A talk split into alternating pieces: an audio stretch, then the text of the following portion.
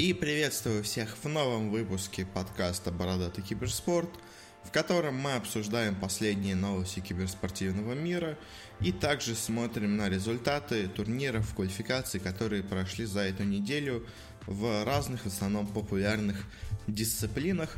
И начнем мы по традиции с тех новостей, которые появились за последнюю неделю. Самый первый в начале недели появилась новость о том, что пройдет в 24 августа в Америке турнир по покемонам с призовым фондом полмиллиона долларов. Тут на самом деле самое главное это, конечно, призовой фонд, потому что, ну, турниры по покемонам, конечно, обычно считаются не самыми престижными. Э, кому интересно играть, они будут в Покемон Ультра Sun and Moon, не в, скажем, о чем можно было подумать, какой-нибудь популярный Pokemon Go в более классическую версию. Э, и в отличие от прошлых годов, в этот раз там будут доступны, я так понимаю, абсолютно все покемоны, которые есть в игре, потому что раньше они были ограничены определенным списком возможных покемонов, теперь будут доступны все. В принципе, что-то еще особо я сказать не могу. Не то, чтобы я на... играл в покемонов. Не то чтобы у меня было 3DS, чтобы я мог в них играть. Но вот такая вот новость. Все больше и больше крупных турниров появляются по самым иногда удивительным играм, к примеру, по покемонам. Следующая новость уже поинтереснее, а именно то, что э, компания Renault э, заключила соглашение с киберспортивной командой Team Vitality – не путать с IG Vitality или чем-то таким. Это французская организация, и, собственно говоря, Renault тоже французская организация. И очень интересное получается соглашение. Team Vitality, команда имеет очень много, интересная команда, имеет очень много составов по популярным и не самым популярным дисциплинам. Из популярных у них можно выделить состав по Лолу и Хардстоуну, но также у них есть составы по Хизи, по Arena of Valor, это мобильная моба, по Call of Duty, по Rainbow Six Siege, по FIFA, по Clash Royale, тоже мобильная игра, по PUBG. И вот сейчас с помощью Рено они планируют открыть составы еще по двум дисциплинам. Это киберспортивная Формула-1, э, я так понимаю, это имеется в виду Формула-1, которая 2018 от Codemasters, ну или какая-то ее особая версия. И также по Rocket League, которая, ну, она вроде есть киберспортивная Rocket League, но не особо она развита. Но все равно, как бы все связано с машинами, все это спонсирует Рено. Но на самом деле, что самое интересное, это то, что на болидах Формулы 1 от Рено появится логотип Team Vitality. То есть это, я бы так сказал, двухстороннее соглашение, не только Рено спонсирует Team Vitality, но и Team Vitality продвигается за счет Рено. И при том, я бы понял бы, если бы Рено как бы купила полностью Team Vitality, и как бы она просто рекламирует свой филиал, так сказать, свое дочернее предприятие, но вроде бы нет. Ну, то есть, возможно, они, конечно, типа их купили, но официально просто спонсируют их, потому что, ну, странно, чтобы на болидах Формула-1 продвигалась киберспортивная команда, ну, но все равно соглашение очень-очень интересное. А, из машинных, так сказать, деятелей а, было уже до этого две компании, которые спонсировались в киберспорт. Первая это Mercedes, которая стала спонсором турниров от ESL. И другая это Audi, которая стала, по-моему, уже бессрочным спонсором команды Astralis. Ну, то есть до этого у них было соглашение, по-моему, на пару месяцев – а потом они подписали, ну, до момента расторжения бесконечное соглашение, так сказать. И это на самом деле очень интересно, особенно при учете, что, казалось бы, киберспортивная аудитория, она не самая платежеспособная, и она не то чтобы планирует в данный момент покупать машины, но она, ну, в чем я вижу смысл, в том, что автопроизводители стараются просто настроить к себе молодежь, чтобы в будущем они стали покупать их машины. То есть это не инвестиция кратковременная, а долгосрочная. То есть это не особо многих денег стоит Мерседесу и Ауди, скажем, но зато среди молодежи они поднимаются в цене. Потому что, скажем, Мерседес в Германии считается машиной для стариков.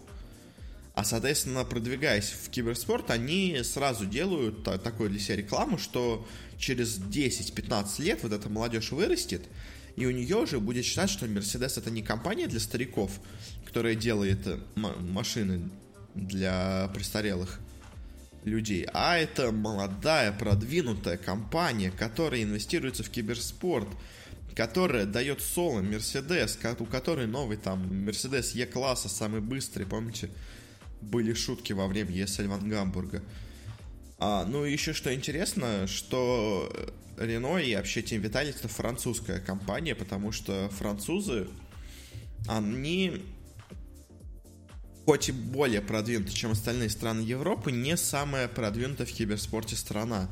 У них хорошо идет CSGO, а все остальное, ну так, посредственно. То есть, скажем, основ...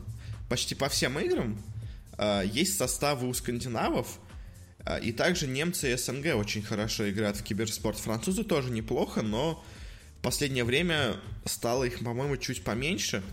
А вот, скажем, каких-нибудь англичан, француз, англичан, испанцев, итальянцев вообще не найти, по-моему, киберспортивной, на киберспортивной сцене. Ну, максимум где-то случайно залетит одна команда где-то через open квалы, но на этом, собственно говоря, и заканчивается их путь. Поэтому очень интересно соглашение и к тому же продвигает французский киберспорт. По-моему, все просто великолепно с этой новостью. Я поздравляю Тим Виталити, поздравляю Рено. Надеюсь, что все это принесет нас к светлому будущему. К тому же, кстати, вот я сейчас вспомнил, во Франции же вроде признали киберспорт официальным видом спорта. Так что тоже двигаемся в светлое, надеюсь, будущее. А, и другая новость, э, не то чтобы из разряда каких-то именно игровых новостей, а из такого около сцены это то, что из комментирования Dota 2 ушли два очень старых, я бы так сказал, комментатора. Это Мерлини и LD. LD сказал, что он будет больше сконцентрирован на самой работе Beyond the Summit, которую он возглавляет, то есть он переключится с самого комментирования на более административные функции, потому что БТС еще же комментирует КС э, и другие турниры, и он как бы собирается заняться больше ими. А вот с Берлини все не так понятно, потому что он как бы нигде кроме этого не работал. Э, он бывший, собственно говоря, профессиональный игрок. Э, и он сказал, что он уходит из Доты и собирается заняться чем-то другим в какой-то другой области – и вот тут вопрос, под другой областью имеется в виду совершенно другая область или комментирование другой игры, потому что вот я не уверен, сомерление это было или нет, но, скажем, на английской э, панели аналитики очень многие она, ну, бывает иногда, что у аналитиков проскакивают какие-то слова об артефакте новой игре от Valve. И я, в принципе, не исключаю возможность, что Мерлини ушел и комментирует именно в артефакт, так сказать, и будет заниматься каким-то его развитием, но это только мое предположение. Ну, то есть, э, или он просто совершенно уйдет в другую, не связанную вообще с киберспортом деятельность. Тоже такое, конечно, исключать нельзя, но будет интересно, если он перейдет в артефакт.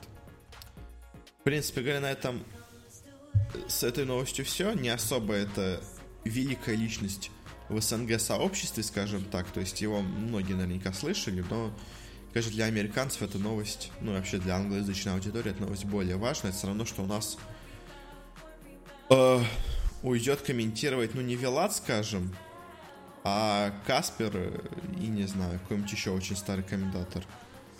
Какой-нибудь Mail или вот Лост и Каспер, скажем, уйдут. То есть Вилат в лице Тоби, скажем, остался. Ну, то есть, так сказать, если породить э, какие-то параллели между нашей и их аналитикой, то, скажем, самый старый Тоби это Вилат. А вот следующие по старшине LD и Мерлини это, скажем, Лост и Каспер, плюс Мерлин тоже бывший игрок. И вот они сказали, что мы ушли из комментирования. Что-то примерно такое, скажем. Лост сказал, я теперь буду заниматься рухабом. Или наоборот, Каспер сказал, я теперь буду заниматься чисто Старладером, его развитием, а не комментировать. Это прям такого уровня новость, но только для англоязычной аудитории. Так что переходим дальше. Следующая новость уже более российская, но все равно связана с Америкой тоже немного, потому что это новость про Дмитрия Смелянца, Дмитрия Смелого, который был владельцем и руководителем Moscow Five команды, когда она еще существовала. И, как вы можете знать, его поймали уже достаточно давно за э, взломы, за хакерство э, на разные крупные американские компании. Оценили ущерб от его деятельности в 160-200 миллионов долларов, что достаточно много. Э, он вообще, ну, об этой его деятельности еще узнали достаточно давно, э, году так в десятом, уже всем было почти известно, но его не могли арестовать, потому что он находился в России. А наши не хотели его арестовывать за американцев. Но вот он однажды выехал в Нидерланды, сделал там пару фоточек, выложил их в Инстаграм, и полиция, Интерпол, собственно говоря, сразу увидели его, что он теперь в Европе находится, и там его быстренько взяли, и арестовали. Это пришло в 2012 году. Не, подождите, в 2014 году. А, и после этого его все это время судили. Также вот там был у него помощник э, Владимир Дринкман. А, и вот сейчас, наконец-то, суд вынес финальное решение. А, Дринкману дали 12 лет свободы, лишения свободы, а Дмитрию 4, 4 года и 3 месяца. Собственно говоря, 4 года и 3 месяца это именно тот срок, который он находился под следствием ну, скажем так, в неполном, конечно, заключении, но все равно в не, в не, самой, в самой свободной ситуации. Назовем это так. А, и по итогу Дмитрия Смелого отпускают уже сейчас, а Дринкман, соответственно, остается еще 8 лет в тюрьме. На самом деле, я, конечно, не знаю, в чем там были подробности, почему такие разницы в наказании. Возможно, как бы Дринкман именно украл все эти штуки, а Дмитрий Смелый просто, ну, не руководил, скажем, а э, закрывал глаза на эту деятельность. Как-нибудь так, возможно, адвоката это оправдали. Но теперь он свободен уже. И посмотрим, что будет в будущем. Создаст ли он снова Moscow 5 будет ли снова пытаться вырываться в киберспорт или снова пытаться вырываться в хакерскую деятельность? Посмотрим, но все равно личность для СНГ региона очень важна, особенно для раннего СНГ. Э, так что Посмотрим, что нас от него будет ждать в будущем. И следующая новость, быстренькая, короткая, это Hearthstone, Blizzard. А, они объявили о том, что будет проводиться турнир Hearthstone Wild Open 2018. А, в конце февраля, начале марта будут идти квалификации. А сами матчи пройдут 31 марта в Калифорнии. И, собственно говоря, в чем смысл турнира? в том, что здесь играют не по сезонной деки, а по абсолютно всем декам, которые были когда-либо. То есть, может быть, если вы играете в Hearthstone, знаете, или если нет, я вам расскажу. В общем, с, по-моему, год уже назад, может, уже даже чуть больше, время быстро летит, да, по-моему, даже больше года уже назад, сделали так, что в Hearthstone теперь есть э, свободный режим, где играются абсолютно все карты – и есть режим, так сказать, сезонный, в котором играются карты только из последних дополнений. То есть, с чем, ну, то есть самые старые карты из DLC удаляются из этого режима, чтобы, ну, не создавать слишком много имбовых стратегий, и какие-нибудь, скажем, э, патрон воина исчезают именно благодаря тому, что не то тому, что их контрят, а благодаря тому, что просто исчезает э, карта патрона из э, колоды условно говоря. Или какой-нибудь Доктор Бум тоже исчез уже, потому что гоблины и гномы уже давно исчезли как бы из вот этого сезонного расписания, э, из сезонного набора карт. А вот э, Open турнир по вольному режиму, там играются абсолютно все карты, то есть самые-самые старые стратегии, самые невероятные комбинации, которые можно с новыми картами и, и со старыми сделать. Все это там будет, и, в принципе, достаточно интересный турнир. Призовой фонд, конечно, совершенно маленький, 25 тысяч долларов, но все равно что-то интересное на нем можно будет увидеть. Так что переходим к следующей новости. Тут трансферы. Казалось бы, уже трансферное окно закрылось. Какие трансферы, но вот снова они есть. А именно Сумаил. Сумаил, по слухам, может покинуть Evil Geniuses. А, ну, сейчас мы еще чуть в будущем объявим, обговорим результаты EG, но, коротко говоря, они были не самыми хорошими. а, а Сумаил удалил у себя из описания в Твиттере, что он игрок EG, и вместо заднего постера он себе поставил просто логотип Monster Energy, где раньше был просто, где раньше был логотип EG, теперь там просто реклама, собственно говоря, напитка, спонсором которого является Сумаил, наверное, лично является его спонсором, поэтому э, там он его и повесил. Э, значит ли это, что Сумаил покидает EG? Вполне возможно. То есть это не, конечно, официальное подтверждение, но, по-моему, крайне редко была ситуация, когда игрок удалял все обозначительные знаки команды из профиля, а после этого оставался в команде. То есть по соглашению спонсорскому с командой он должен оставлять у себя рекламу того, в чем участвует команда. То есть у EG много спонсоров, и ограничиваться одним Monster Energy он не имеет права. То есть, поэтому если он удаляет э, всю рекламу из аккаунта, из социальных сетей, значит, скорее всего, что он больше не часть EG, поэтому может это сделать. Э, и это, на самом деле, очень странное, ну, неожиданное, я бы так сказал, решение. То есть Сумаил в харде играет, возможно, не так хорошо, как, возможно, от него ожидали. Ну, во-первых, потому что для, него новая роль. Э, потому что, ну, он все-таки всю жизнь играл мидером с самого детства, так сказать. А тут пересел в харду и, ну, не самое мощное исполнение показывает. Неплохое, но не великолепное. Но меня, конечно, здесь больше всего удивляет сам факт того, что Сумаил может уйти из EG, потому что казалось, что Сумаил это такой вот человек, вокруг которого будут строиться EG, то есть что э, скорее уйдет Артизи из команды, и они переведут Сумаила снова на мид, а на харду возьмут какого-нибудь MSS, ну, образно говоря. То есть, казалось бы, такой вариант более вероятен, чем то, что Сумаил уходит из EG, но, похоже, вот такое может произойти. А, не знаю, может, конечно, это желание самого Сумаила покинуть эту команду, потому что я, если честно, не верю, что EG способны кикнуть Сумаила. Хотя после того, как они кикнули из команды Юниверса, возможно, абсолютно все, но потому что, ну, я не верю, что Юниверс ушел из команды сам, потому что присоединяться к Фнатикам вместо EG это, ну, не самое лучшее решение, которое можно было сделать, и, то есть, мне кажется, это скорее было из-за разряда куда мне еще идти от Юниверса, потому что, ну, если бы он хотел куда-то в определенное место уйти, то он бы ушел туда, мне кажется, почти сразу же, а не две недели искал себе новую команду. А, и плюс это было бы вряд ли Fnatic, то есть уровень Юниверса из таких команд, которые могут заменить игрока, это скорее какие-нибудь OG, которые заменяют S4 на Юниверса. А куда перейдет Сумаил, это на самом деле интересно, потому что, опять-таки, какая команда способна по уровню м- конкурировать с EG? И к тому же, какая команда согласна играть Open Qual на International, потому что они меняют Сумаил уже после закрытия окна.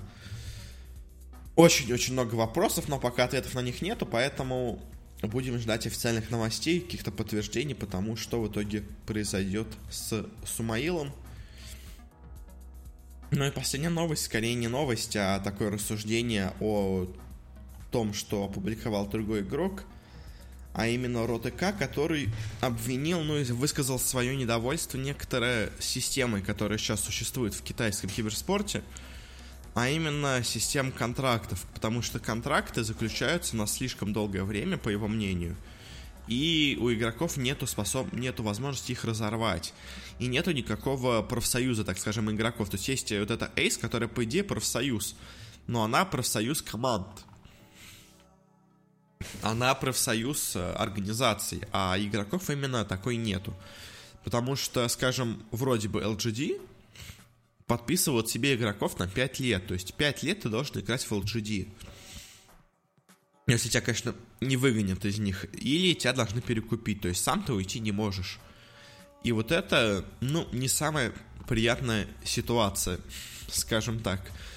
Э, к примеру, вот он есть э, э, интересно несколько примеров. Скажем, Вичи Гейминг – очень долго хотели себе взять игрока из э, Дуабао под ником Ори. Сейчас он у них, у них, собственно говоря, играет и вполне успешно. Но Дуабао ни в какую не соглашалась продавать этого игрока. Собственно говоря, контракт закончится у него пока еще не мог, он еще долго должен был, был играть под Дуабао. Что в итоге сделали Вичи? Им пришлось купить всю организацию Дуабао, чтобы подписать себе этого Ори. То есть, и это, ну, конечно, не самое хорошее даже с точки зрения рынка решения. Ну, то есть, командам приходится тратить огромные деньги на подписание игроков. Скажем, также есть слухи, что Вичи подписывали себе папарацци за полмиллиона долларов. Выкупали его из IG, то есть тоже IG явно не хотели уступать такого игрока за дешево, то есть Папарацци был тот игрок, вокруг которого наверняка IG хотели строить себе в будущем команду, и то, что они отдали его Вичи, явно свидетельствует о том, что Вичи очень неплохо так вложилась в этот трансфер. Ну, скажем, даже если это было не 500 тысяч долларов, как говорят, а условные 200, все равно это очень-очень большие деньги, и э, явно это не на пользу, мне кажется, идет рынку. Ну, скажем, вот с футболом э, в Европе уже давно появились какие-то, ну, вообще в мировой практике появились правила, когда какие-то футболисты были недовольны командой, им разрешали уйти или что-то такое, то есть там просто уже на, я так сказал, на примере каких-то ситуаций появлялись новые законы. То есть в Китае, поскольку молодая дисциплина, еще никаких таких законов нету, еще никаких нету примеров каких-то ситуаций, э, по которым бы можно было разрешить такой конфликт. Поэтому пока все действуют по вот таким, э, в общем-то, законным правилам, но вот эти пятилетние контракты, ну или трехлетние, я не знаю, они, конечно, не идут на пользу рынку, скажем так, и не все игроки таким состоянием дел довольны. То есть, или ты всю жизнь играешь за одну организацию в разных ее составах, и тебя тасуют туда-сюда, или тебя должны выкупить. То есть, не всегда это, конечно же, идет на пользу. Ну что ж, на этом заканчиваем с новостями. И перейдем к разделу результатов. Здесь не так много матчей, но все равно чуть-чуть что обсудить есть. Начнем мы с квалификации по Dota 2 и затем перейдем к единственному начавшемуся турниру по КС. Э, быстренько пробежимся по квалификациям. Сначала квалификации на Dream League. Э, прошли они в Америке, играли команда Immortals. Собственно говоря, корейцы уже теперь с двумя не корейцами – команда из ГГ, э, команда X Майка, э, команда Айсберг, которая бывшая команда, как же она называлась-то, Animal Planet. Вот. И команда VGJ Storm, э, которая состоит из Евара, Тимада, Снейкинга, МСС, СВГ. Я о ней говорил. Э, по-моему, у них чуть-чуть другой состав. Я продрек... Ну, по слухам он должен был быть. Но вот он такой в итоге. Собственно говоря, из ГГ тут смотрели самым аутсайдером, но она смогла обыграть э, в лузерах в матче на вылет команду Айсберг. В итоге команда Мунминдера и Ауи вылетает с турнира первым. Следующими от корейцев отлетают, собственно говоря, из ГГ команда X Майка.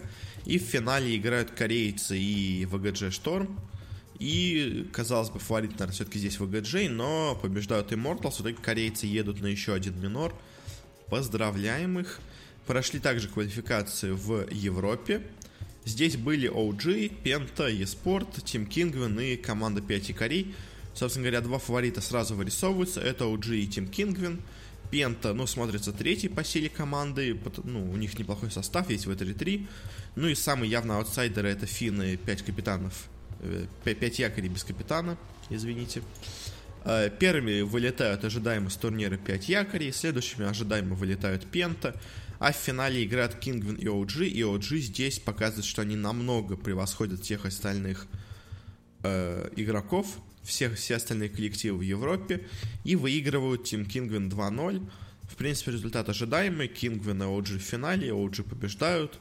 Мне кажется, такого примерно все и ожидали.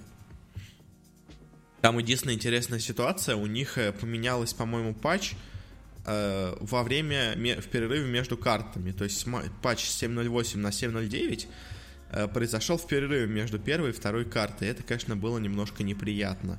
Но, в принципе, патч 7.09 был не настолько крупный, чтобы на что-то можно было жаловаться. Или, может быть, конечно, вот это вот одно деревце, которое убрали с Resident леса, теперь помогло выиграть или, наоборот, проиграть, не знаю. По-моему, особо изменений нет. Поэтому и Valve решили выпустить прямо во время матчей. Причем даже, самое главное, не между сериями, а во время матча прямо. Э, притом официального на их турнир. Но последняя квалификация, которая была также на Dream League, это из Юго-Восточной Азии. Здесь играли Fnatic, TNC, GeekFam и Execration. Собственно говоря, два основных фаворита это Fnatic и TNC. Казалось бы, э, первыми с турнира отлетают GeekFam. проигрывают они команде Execration. А, дальше TNC играют с Execration, и TNC проигрывают им 2-0, хотя, казалось бы, раньше TNC смотрелась неплохой командой, она даже обыгрывала обычный Execration. Но вот убрав 14.37, взяв себе новых игроков, Армела, посадив Куку на саппорта, а, результаты стали не такими хорошими. И они отлетают от Execration. Execration проходит финал, где 2-0 отлетают от Фнатиков. Фнатики, конечно, в этом регионе самые сильные, но все равно, мне кажется, на мировом уровне пока они смотрятся не так иш, не так уж и сильно. А следующий турнир, на который были квалификации, это ГЕСК. А, в Индонезии турнир должен будет проходить. Играла там Америка и Юго-Восточная Азия. В Америке состав участников был очень, на самом деле, мощным. Здесь были Optic Gaming, VGJ Storm старый состав, э, Complexity и Animal Planet, собственно, и Animal Planet, которые в будущем станут айсбергом. Э, собственно говоря, первыми с турнира вылетели VGJ Storm, еще старый их состав, а вот следующими, к удивлению многих, вылетели с турнира Complexity, которые проиграли Animal Planet. Э, при том, что сначала, э, ну, в общем, в первом матче вообще Complexity тоже проиграла Animal Planet, но они проиграли 2-1, казалось бы, ну, просто случайность. Но вот э, в лазерах снова играют Animal Planet и Complexity. Снова Complexity выигрывают первую карту, а потом две остальные в, в играх по 40-50 минут проигрывают.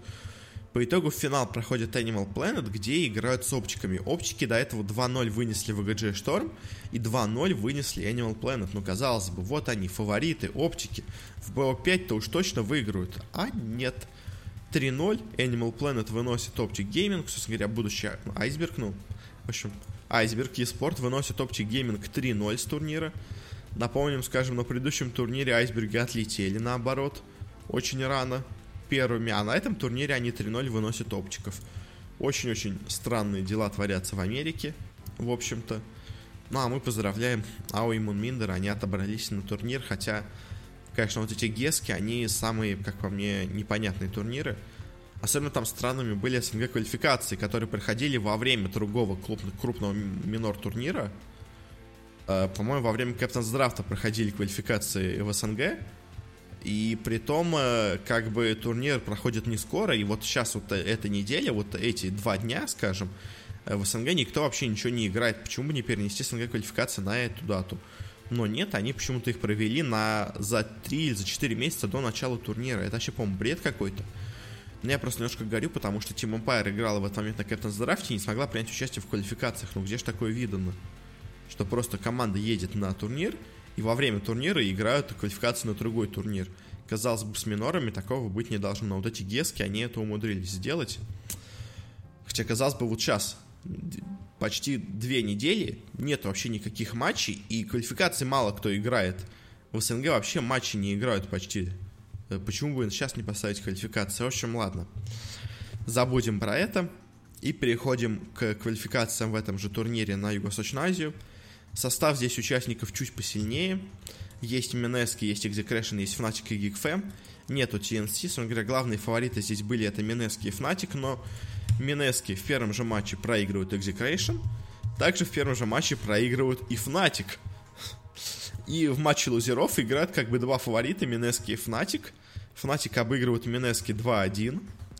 А дальше а, выбивают с турнира Execration и в финале 3-0 обыгрывают GeekFam. Собственно говоря, результат нормальный, ну, ожидаемый, что Фнатики поедут на турнир. Но вот самое странное, это то, что в первый же день, в первом же матче оба, оба фаворита проиграли. И в итоге первым с турнира вылетают оба фаворита. Это, конечно, смотрелось странно. И опять-таки, в мою, в пользу моей теории о том, что Минески очень нестабильная команда. То есть, вот опять, команда может э, занять, собственно говоря, топ-4 на минор-турнире, а может э, вылететь из, вылететь из квалификации самыми первыми. Ну, то есть, не самая стабильная команда. И заключительный дота квалификации это квалификация на эпицентр в Москве, который пройдет мейджор турнир. Э, сначала прошли, ну, скажем так, если идти по порядку, сначала были квалификации в Северной Америке, мы их обсудим первыми. Э, и здесь, опять-таки, результаты очень-очень интересные. Сначала был групповой этап, и из первой... Ну, а сейчас, на самом деле, группы очень неравные получились по силе. Потому что в группе Б у нас играют Complexity, Immortals и две команды с Open Qual. Собственно говоря, команда AX Майка, которая из ГГ, ну, только чуть другой состав у них был. И команда вообще ноунеймов, то есть две слабые команды с Open Qual играют э, в группе с Immortals и Complexity, а в группе А играют EG, OpTic, Iceberg и новый состав VGJ.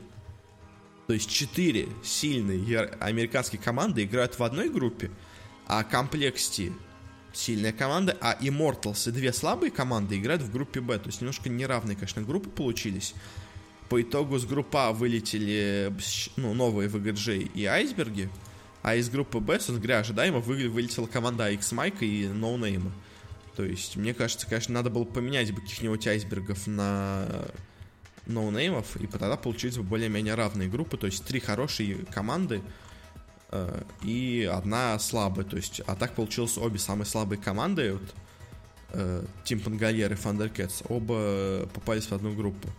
Но неважно, тут самое главное это немножко другое. Первыми с турнире, с турнира в плей-офф вылетели Immortals, в принципе, ожидаемо. Следующими с турнира вылетели Оптики, тоже, в принципе, вполне, ну, ожидаемо, то есть это, скажем, третья по силе в Америке команда. И в финале играли две самые сильные американские команды. Это Complexity и EG. И результат здесь, конечно, немножко удивляет. Почему он удивляет? Да потому что EG проиграли Complexity 3-2. То есть до этого обычно EG выносили всех в Америке со счетом 3-0. А тут EG сначала они проиграли Complexity в матче виннеров 0-2. Но, скажем, просто, ну, можно было сослаться на то, что EG плохо подошли к этому матчу. То есть, и как бы есть сетка еще нижняя, поэтому ничего не переживаем, EG дальше соберутся. А вот дальше в финале, в тяжелейшей, конечно же, борьбе, но все равно со счетом 3-2 EG не проходит на эпицентр. Еще, конечно, у них остается вот эта Open Qual сразу на турнир, который они сделали, но все равно как факт. То есть EG не смогла пройти на эпицентр, что значит, что Virtus.pro спокойно могут его выиграть. Ха-ха. Но и на самом деле, скорее всего, именно вот этот результат, что EG не смогла пройти на мейджор от Америки, именно она, возможно, повлечет за собой уход из команды Сумаила. То есть, э, ну, потому что новость появилась, ну, вот он убрал все это почти сразу же после того, как они проиграли вот эти квалификации. Но и, в принципе, как бы EG особо не участвует на маленьких американских квалификациях, на миноры. То есть вот мы сейчас обсуждали два минора, и там не было EG. Почему там не было EG? Да потому что они не хотят ехать на такие маленькие турниры. Они хотят ехать на мейджоры.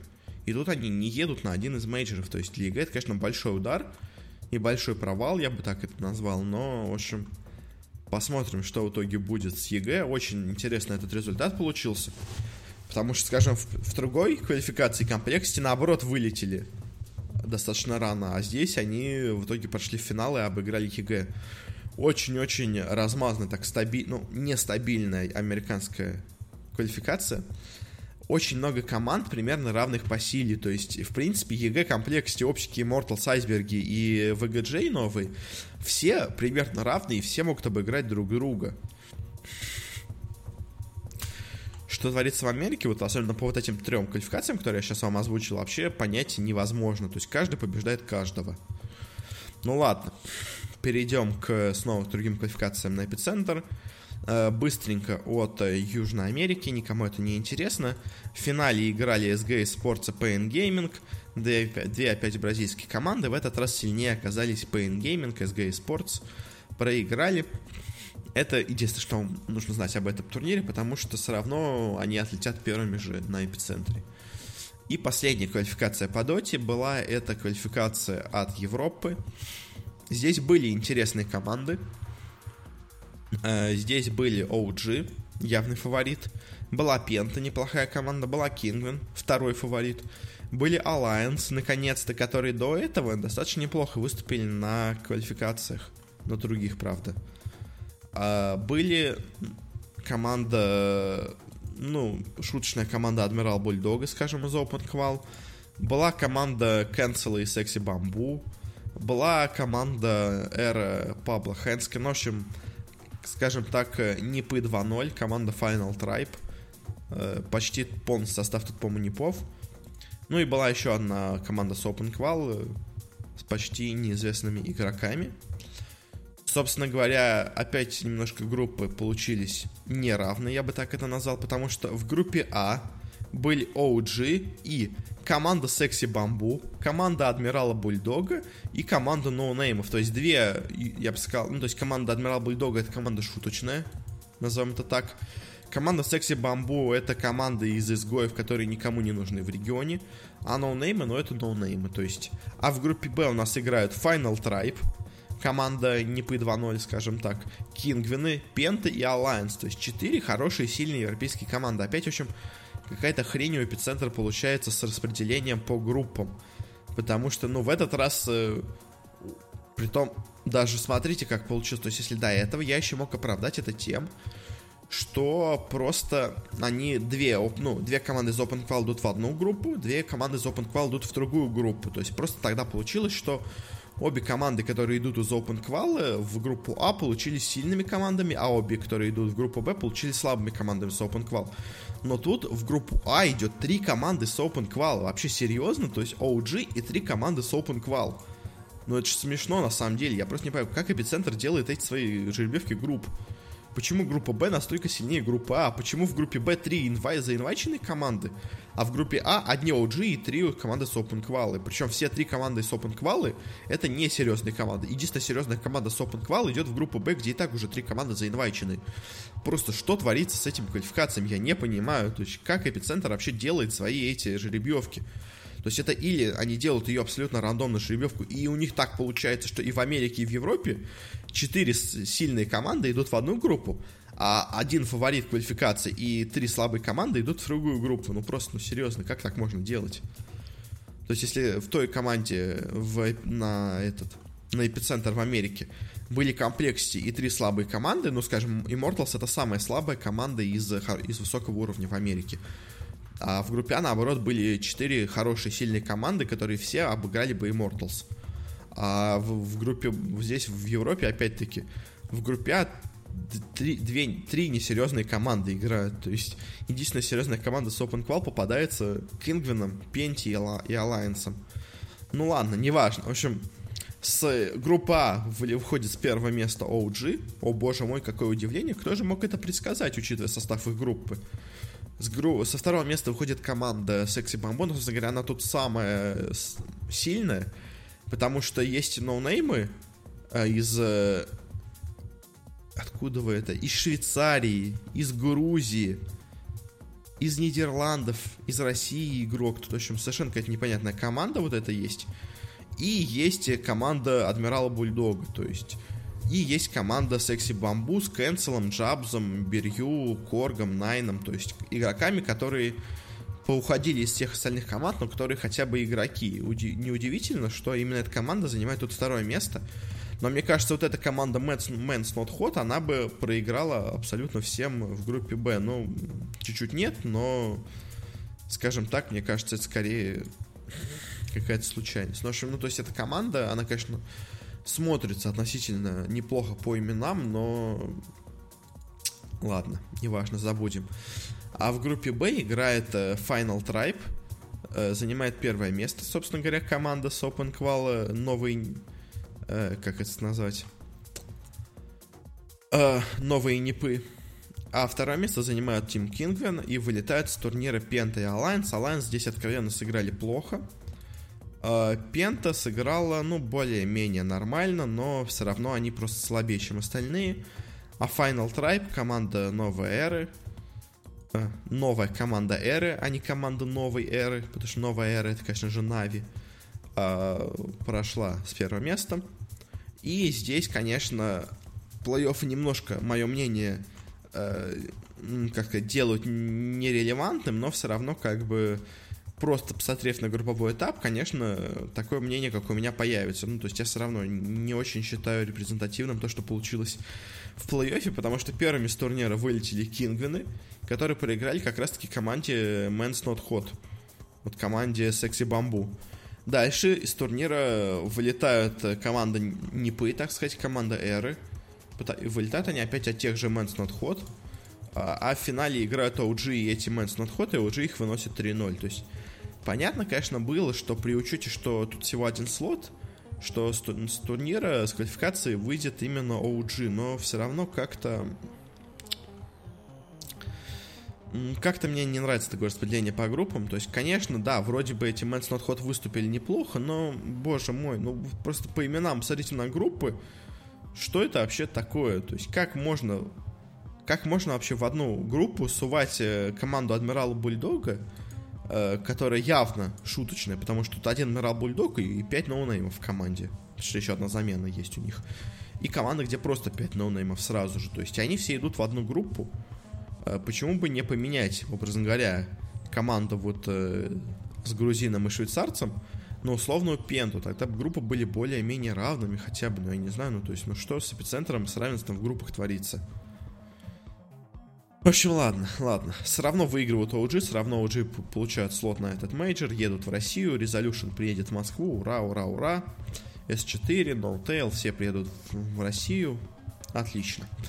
Но меня, конечно, немножко подгорает у меня от этих, от этих квалификаций, но особенно от распределения по группам больше. То есть результат-то, в принципе, достаточно очевидный. То есть, конечно, в Америке немножко удивляет, что выходят compLexity, а не EG, но там EG в финале проиграли и в честной борьбе. То есть э, просто распределение по группам странно. Я еще не знаю, конечно, я пропустил распределение по группам в Южной Америке. Может быть, оно тоже было таким же, но мне сейчас не хочется особо даже смотреть. К тому же я не особо знаю сил команд, а, но, ну, вроде более-менее сейчас обсмотрел, вроде более-менее равные команды, но там просто сложно сказать, кто сильнее, я не особо в сцене раз, разбираюсь в этой. Так что давайте перейдем с доты, быстренько поговорим о предстоящем турнире по КС, который уже начался. Это Star Ladder, Э, играют команды за 300 тысяч долларов э, в Киев Киберспорт Арене. Здесь, э, ну, наверное, самые сильные команды, ну, одни из самых сильнейших команд мира, то есть состав участников очень и очень неплохой. И давайте посмотрим, уже начались матчи, идет групповая стадия по швейцарской системе, и дальше после нее идет, собственно говоря, сетка плей-оффа. И уже прошли первые два дня швейцарской системы. А, и в первый день, пройдемся быстро по результатам, а, Cloud9 обыграли Heroic 2-0 ожидаемо, СК обыграли корейцев 2-0 ожидаемо, Гамбиты обыграли Фнатиков 2-1, ну, а, Гамбиты молодцы, Фнатики немножко не доиграли, в будущем они очень не доиграли, скажем так.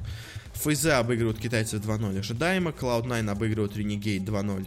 G2, извините, не Cloud9, G2 обыгрывают Renegade 2-0 ожидаемо, Нави обыгрывают Ашер 2-0 ожидаемо, Sports в тяжелейшей борьбе обыгрывают ВП 2-1. Ну, тоже, в принципе, ВП сейчас не в лучшей форме, они играют замены, конечно же, и пытаются, то есть они уже, ну, почти точно, я не знаю, официально ли Таза выгнали из команды или пока нет, но, в общем, что он уйдет из команды, уже, в принципе, понятно абсолютно всем. Virtus.pro пробует новый состав, и вот сейчас он, конечно, с Маузами смог отжать одну карту, но, в общем, играл пока не самым сильным образом. И Astralis играют с Ликвидами, выигрывают их 2-1. И тут, на самом деле, интересно вспомнить, что Ликвиды на недавнем э, саммите, в прошлый раз мы обсуждали, обыгрывали и SK, и Cloud9, а здесь они уже не могут обыграть Astralis. То есть, э, насколько нестабильная, так сказать, сцена особенно вот Liquid и Cloud9, которые то обыгрывают и выигрывают мажоры и турниры, то не могут выиграть Astralis. Хотя Astralis сейчас тоже в самой лучшей форме, скажем так. И второй день играют SK Мауза. Мауза обыгрывают их 2-1. Я, если честно, удивлен. Ну, то есть, на самом деле, СК проиграли почти все карты очень близко. То есть, Мираж они проиграли 14-16. Инферно они проиграли 10-16. То есть, до самого конца не было особо понятно, кто выиграет этот матч. Но в итоге Муза оказались сильнее.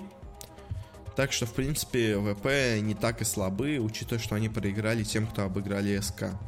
Na'Vi обыграли Гамбитов 2-1, но, в принципе, вполне ожидаемо. Сейчас Гамбиты в не самой лучшей форме, а Na'Vi, наоборот, играют достаточно неплохо.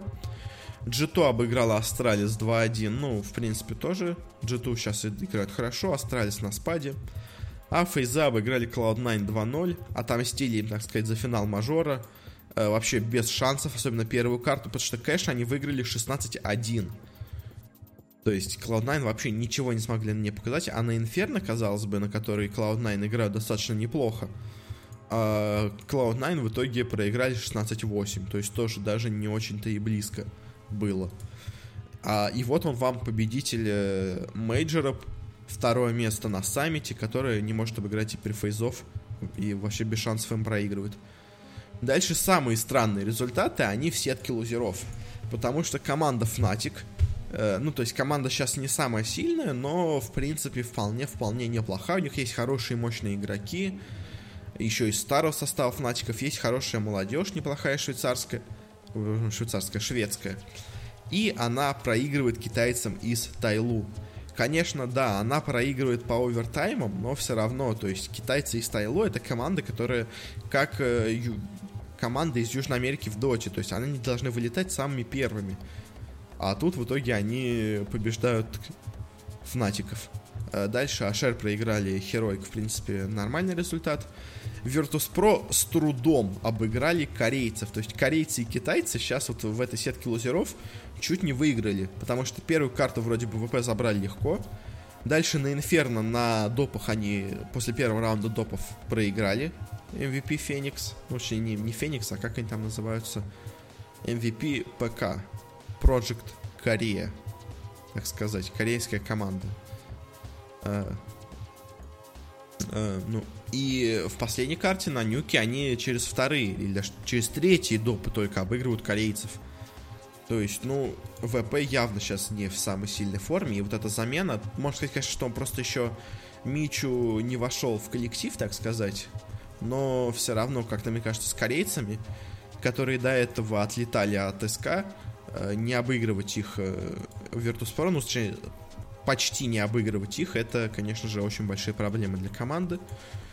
Ну и ликвиды обыгрывают Renegades 2-1. Тоже, в принципе, вполне нормальный результат. То есть пока самое главное удивление, по крайней мере для меня, это то, что Мауза обыграли SK Gaming, и то, что, то, что Тайло обыграли Фнатиков, и то, что корейцы чуть не обыграли Virtus.pro. В принципе, в матче с корейцами и с Эшар я даже не знаю, кто окажется слабее. То есть Эшар играет не очень хорошо, признаемся. А, и и корейцы неожиданно играют неплохо. То есть смогут ли корейцы повторить это? Это, конечно же, мы посмотрим в будущем. Точнее, посмотрим это мы уже, наверное, сегодня, когда этот подкаст выходит. Но я, к сожалению, будущего не знаю. А на следующей неделе нас на самом деле ждет очень много всего. Нас ждет, во-первых, завершение Старладера по КС, и ESL One готовится по Доте. Очень-очень крупные и важные турниры. Их результаты мы обсудим в следующем выпуске, а пока на этом я заканчиваю. Спасибо всем, кто слушал. Спасибо всем, в общем-то. И я вам говорю на прощание пока.